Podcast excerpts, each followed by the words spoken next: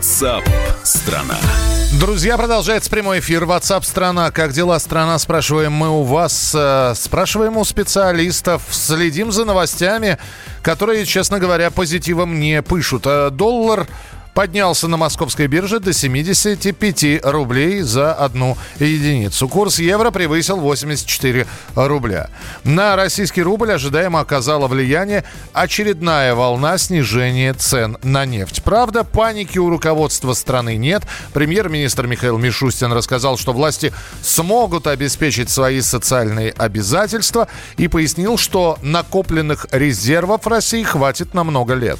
Ситуация в российской экономике находится под контролем президента и правительства. У нас есть все инструменты, чтобы пройти ее спокойно, без потрясений. У нас достаточно ресурсов, чтобы сохранять финансовую стабильность. Совместно с Банком России мы оперативно принимаем все необходимые меры по стабилизации ситуации. Банк России на 30 дней приостановил закупки валюты на рынке, а Министерство финансов объявило о ее продаже, чтобы компенсировать потери бюджета.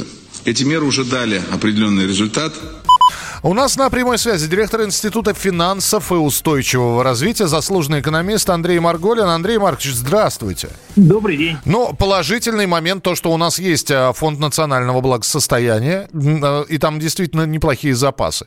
Отрицательный момент, что мы начинаем из этого фонда потихонечку расходовать деньги, и непонятно, сколько времени это продлится. Мы помним, что у нас была своеобразная подушка безопасности в 2008-м, вот, которая очень быстро, в общем-то, иссякла. Что скажете, надолго ли эта ситуация и надолго ли запасов хватит? Ну, наверное, нам стоит доверять оценкам людей, которые видят перспективу, наверное, более информированные являются, чем мы с вами. Я думаю, что действительно никаких оснований для паники нет. Более того, а давайте попробуем поискать и позитивную информацию с рынков. Ну вот, например, в Китае ситуация с коронавирусом ощутимо улучшается, ведь правда? Это означает, что и другие страны потихонечку будут выходить из этого. Если мотор мировой экономики, которым явным образом является Китай, будет запущен в ближайшее время, то ситуация должна улучшаться, и, наверное, нефтяные цены тоже пойдут вверх. Кроме всего прочего, ну понятно, что сейчас Саудовская Аравия демпингует, и целый ряд стран к этому присоединяются. Но вообще-то вот по оценкам известного французского экономиста Жака Сапира, бюджет Саудовской Аравии нормально будет исполняться при цене примерно $70 за баррель. Вы знаете, последняя новость от агентства Bloomberg говорит о том, что саудиты хотят предложить Европе тройные объемы нефти по $25 за баррель. Ну, понятно, это вопрос такой, мы же уже это проходили в период известных афганских событий, когда Саудовская Аравия вступает в нефтяную войну с Россией. Но они тоже ведь долго не смогут вот таким образом продавать эту самую нефть, потому что им тоже нужны доходы. Да, себестоимость добычи у них пониже, но и расходы в бюджет заложены очень и очень приличные. Поэтому мне кажется, что эта ситуация сильно долго продлиться не может. Хотя, конечно, до конца мы с вами знать всех последствий, и в том числе оценок продолжительности, сейчас не можем. Вы знаете, Андрей Маркович, это напоминает игру «Кто первым моргнет». Вот тот проиграет. Да кто первым моргнет, по-вашему? Вы знаете, а я бы вот в этих терминах не обсуждал эту проблему, потому что в любом случае мы понимаем, что такая сложная ситуация для нас означает необходимость продолжения стратегии импортозамещения. Как бы ни было сложно, нужно избавляться от этой сырьевой зависимости, и сейчас будут какие-то дополнительные меры в этом направлении приняты. То есть, чтобы следующий кризис мы встречали более уверенно. Мне кажется, что все равно... вот Китаю потребовалось около 3 месяцев для того, чтобы показать зримые результаты преодоления пандемии, ну, у них вот коронавируса, да, пандемия уж она стала потом. Ну, другие страны, может быть, чуть с запозданием, чуть менее эффективно работали, им потребуется там до 4 месяцев, но все равно к лету ситуация так или иначе должна начать выправляться. Поэтому очень долго, ну, мировая экономика же не может не работать. Вы посмотрите, что в Италии происходит. Экономика просто остановилась, да? Я согласен. А вот если говорить про сроки, но наверняка вы какие-то исторические примеры можете привести, Андрей Маркович, самый затяжной экономический кризис, который наблюдался в мире. Великая депрессия, ее вспомним. Вспомним, но по сравнению с теми временами очень многое изменилось. Вот принципиальным отличием того, что происходит сейчас, и того, что было 50-80 лет назад, является сокращение жизненных циклов товаров и услуг. Все процессы в мировой экономике идут гораздо быстрее. И вот цикличность тоже, она сокращается по времени, мне кажется. И поэтому на самом деле, как только будут объективные предпосылки вот этого самого кризиса уменьшаться, снижать свое влияние на развитие мировой экономики, мы почувствуем импульсы к ее выздоровлению. Тогда финальный вопрос. 18 марта должна состояться очередная встреча ОПЕК, саудитов и в том числе наших представителей. От этого числа ждать каких-либо договоренностей или ждать пока ничего хорошего не стоит? Я бы в первую очередь подождал бы подтверждения самого факта, что эта встреча состоится, потому что есть разная информация по этому поводу. Мне кажется, что если она состоится, то тогда стороны должны, наверное, прийти к какому-то соглашению, потому что худой мир всегда лучше доброй ссоры. Все-таки любая война в конечном счете кончается переговорами. Лучше миновать стадию войны и сразу двигаться к ним.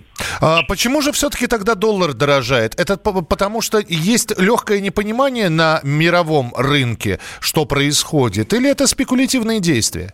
Нет, ну подождите, значит, мы же видим эту корреляцию, мы не можем отвязаться от пары все-таки доллар-нефть окончательно, хотя кое-какие предпосылки и для этого есть тоже. Когда нефть падает столь стремительно, ну все же рубль наш, вот он обесценивается, потому что это является индикатором оставшейся сырьевой зависимости.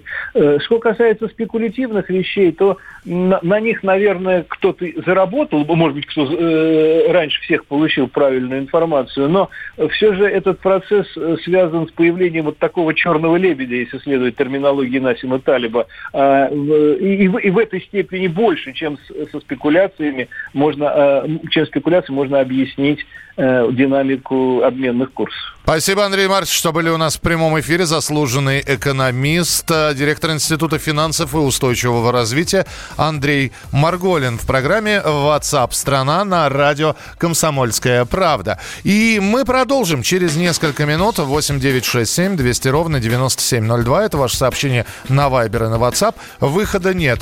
Пусть это будет просто названием песни у группы «Сплин». Будем надеяться, что у нас выход есть. Сколько лет прошло, все о том же. Гудят провода. Все того же ждут самолеты. Девочка с глазами самого синего льда тает под огнем пулемета. Должен же растаять хоть кто-то. Скоро рассвет, выхода нет. Ключ поверни и полетели. Нужно вписать чью-то тетрадь, кровью, как метрополитене, выхода нет, выхода нет.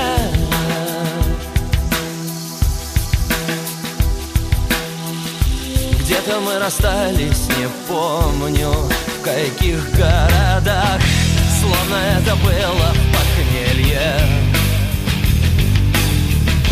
Через мои песни идут поезда, исчезая в темном тоннеле. лишь бы мы проснулись в одной постели. Скоро рассвет, выхода нет. Ключ поверни и полетели. Нужно писать в чью-то тетрадь, кровью, как ветра, полетели.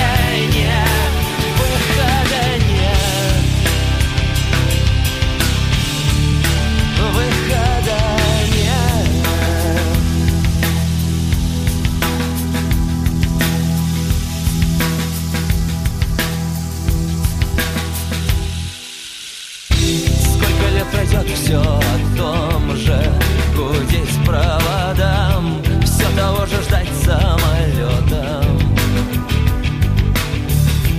Девочка с глазами из самого синего льда тает под огнем пулемета. Лишь бы мы проснулись с тобой в одной постели. Скоро рассвет, выхода. Александр Васильев, группа «Сплин», выхода нет, а вот для кого-то нет входа. Председатель Госдумы Вячеслав Володин призвал аннулировать на 2 недели пропуск депутата Госдумы от ЛДПР Сергея Катасонова. Тот после возвращения из Франции не отправился на карантин для профилактики распространения коронавирусной инфекции. Кстати, идею аннулирования пропуска депутата поддержал лидер фракции ЛДПР Владимир Вольфович Жириновский. Через минуту продолжим. Самые осведомленные эксперты, самые глубокие инсайды, самые точные прогнозы. Знаем все лучше всех. Ведущие: неудержимый Мардан и прекрасная Надана Фридрихсон. Первая радиогостинная «Вечерний диван» на радио «Комсомольская правда». 2 часа горячего эфира ежедневно по будням в 6 вечера по Москве.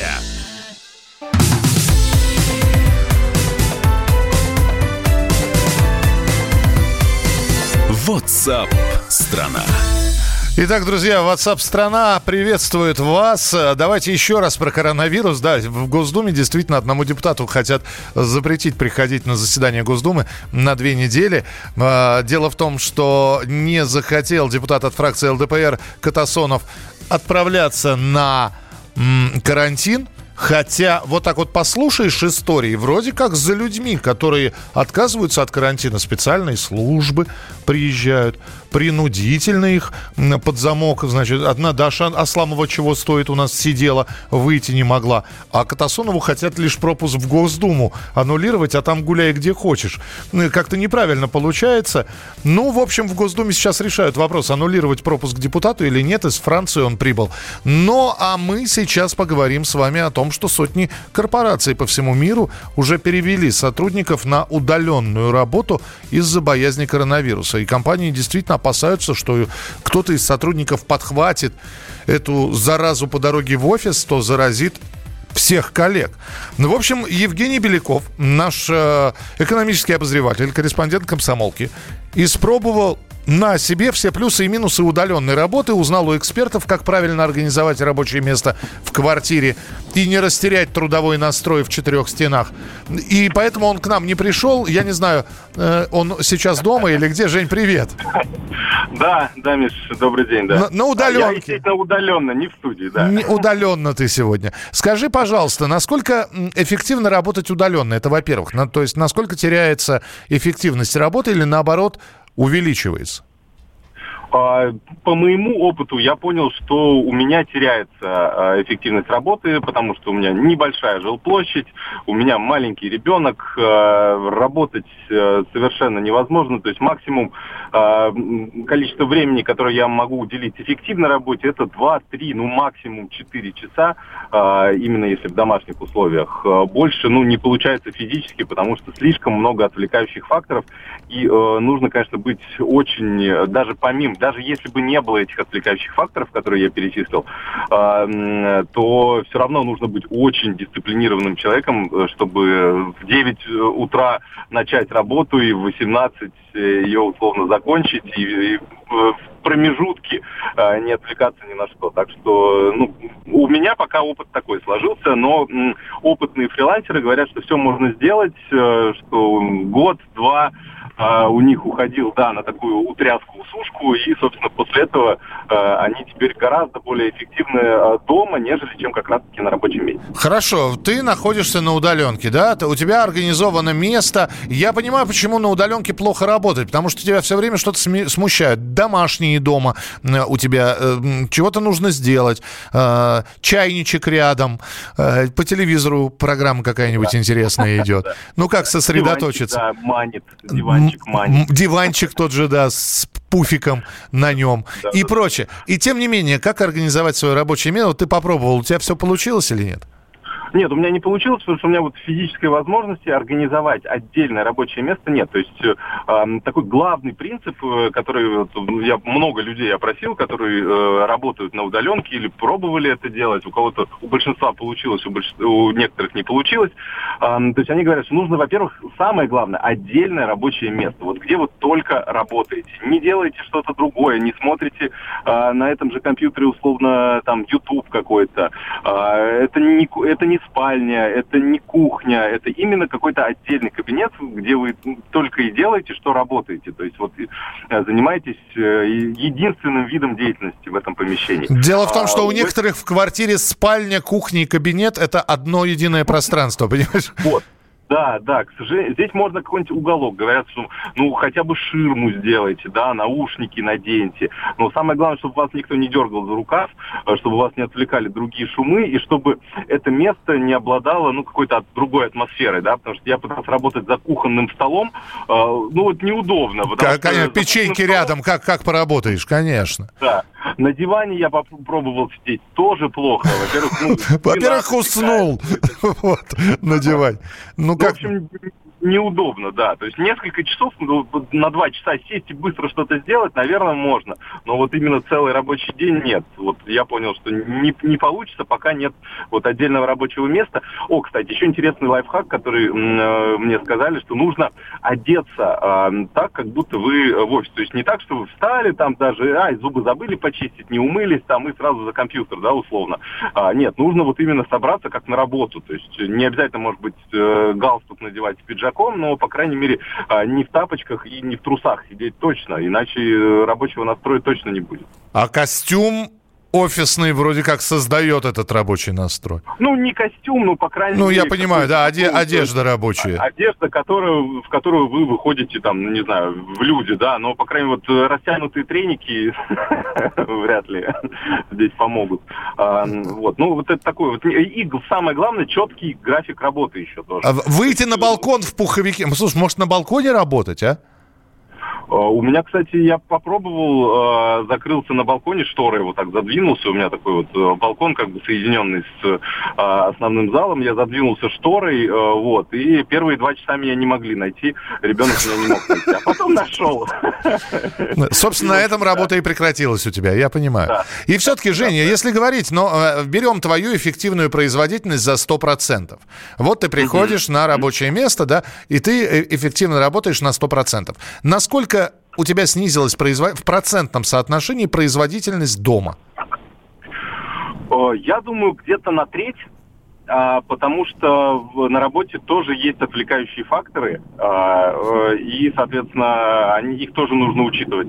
Грубо говоря, те 8-9 часов, что я провожу на рабочем месте, конечно, там не все это время удается заниматься эффективной деятельностью, потому что есть другие отвлекающие факторы. Скажи мне, пожалуйста, а вот этот вот звонок сейчас от программы WhatsApp «Страна» — это отвлекающий фактор или это работа? Нет, это не отвлекающий фактор, потому что еду в машине, говорю по громкой связи, и, собственно, это на движении никак не сказывается. Это, наоборот, я экономлю здесь время. Я сейчас как раз-таки доеду до дома и оттуда начну пробовать опять поработать. Я самый главный вывод какой сделал, что вот когда 2 дня сидишь дома, с одной стороны, можно себя настроить, да, на хорошую работу, на эффективную работу, но начинаешь скучать по людям. То есть мы люди социальные, да, существа, поэтому нам нужно общаться с другими людьми, не только по скайпу, не только по телефону, нам нужно вот, ну, как бы личное общение. Поэтому это тоже достаточно большая проблема у многих фрилансеров. Они просто вот становятся такими либо социопатами, либо, ну, в общем, им не хватает. Они страдают от одиночества. Поэтому я вот для себя такой принцип вывел, что, ну, если была бы возможность выбирать, то, ну, такой условно, если 5 рабочих дней, то вот 2 рабочих дня дома и 3 рабочих дня в офисе. Это вот такой хороший баланс между личной жизнью, работой, эффективностью и какими-то отвлекающими факторами. Все, Жень, спасибо тебе большое. Удачно тебе поработать. Если у тебя еще сегодня в планах работа на удаленке. Евгений Беляков в программе WhatsApp «Страна». Завтра встречаемся традиционно на радио «Комсомольская правда». Будем обсуждать с вами темы, важные журналистские материалы с вашими, естественно, звонками и сообщениями. 8 967 200 ровно 9702. 8 967 200 ровно 9702. В студии был Михаил Антонов. Не болейте, не скучайте. Пока.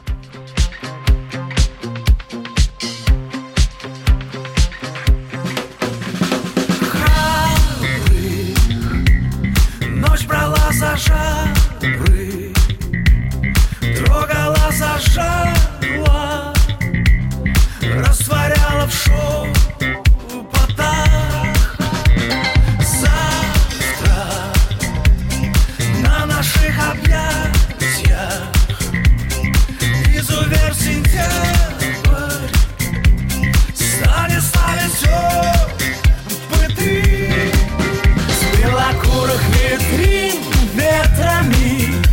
Застывших минут паттерны отрешенно текут светлые люди на эскалаторах.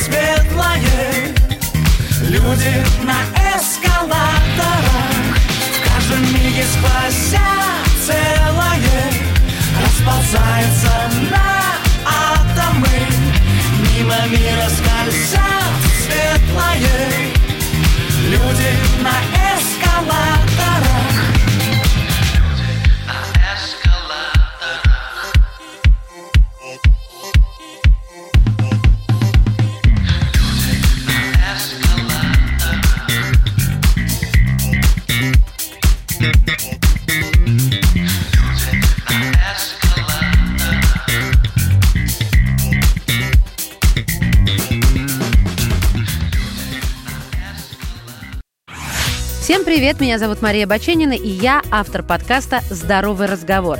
Подписывайтесь на мои подкасты на всех популярных платформах, ставьте лайки и присылайте свои темы, интересные вам, на почту подкаст@phkp.ru.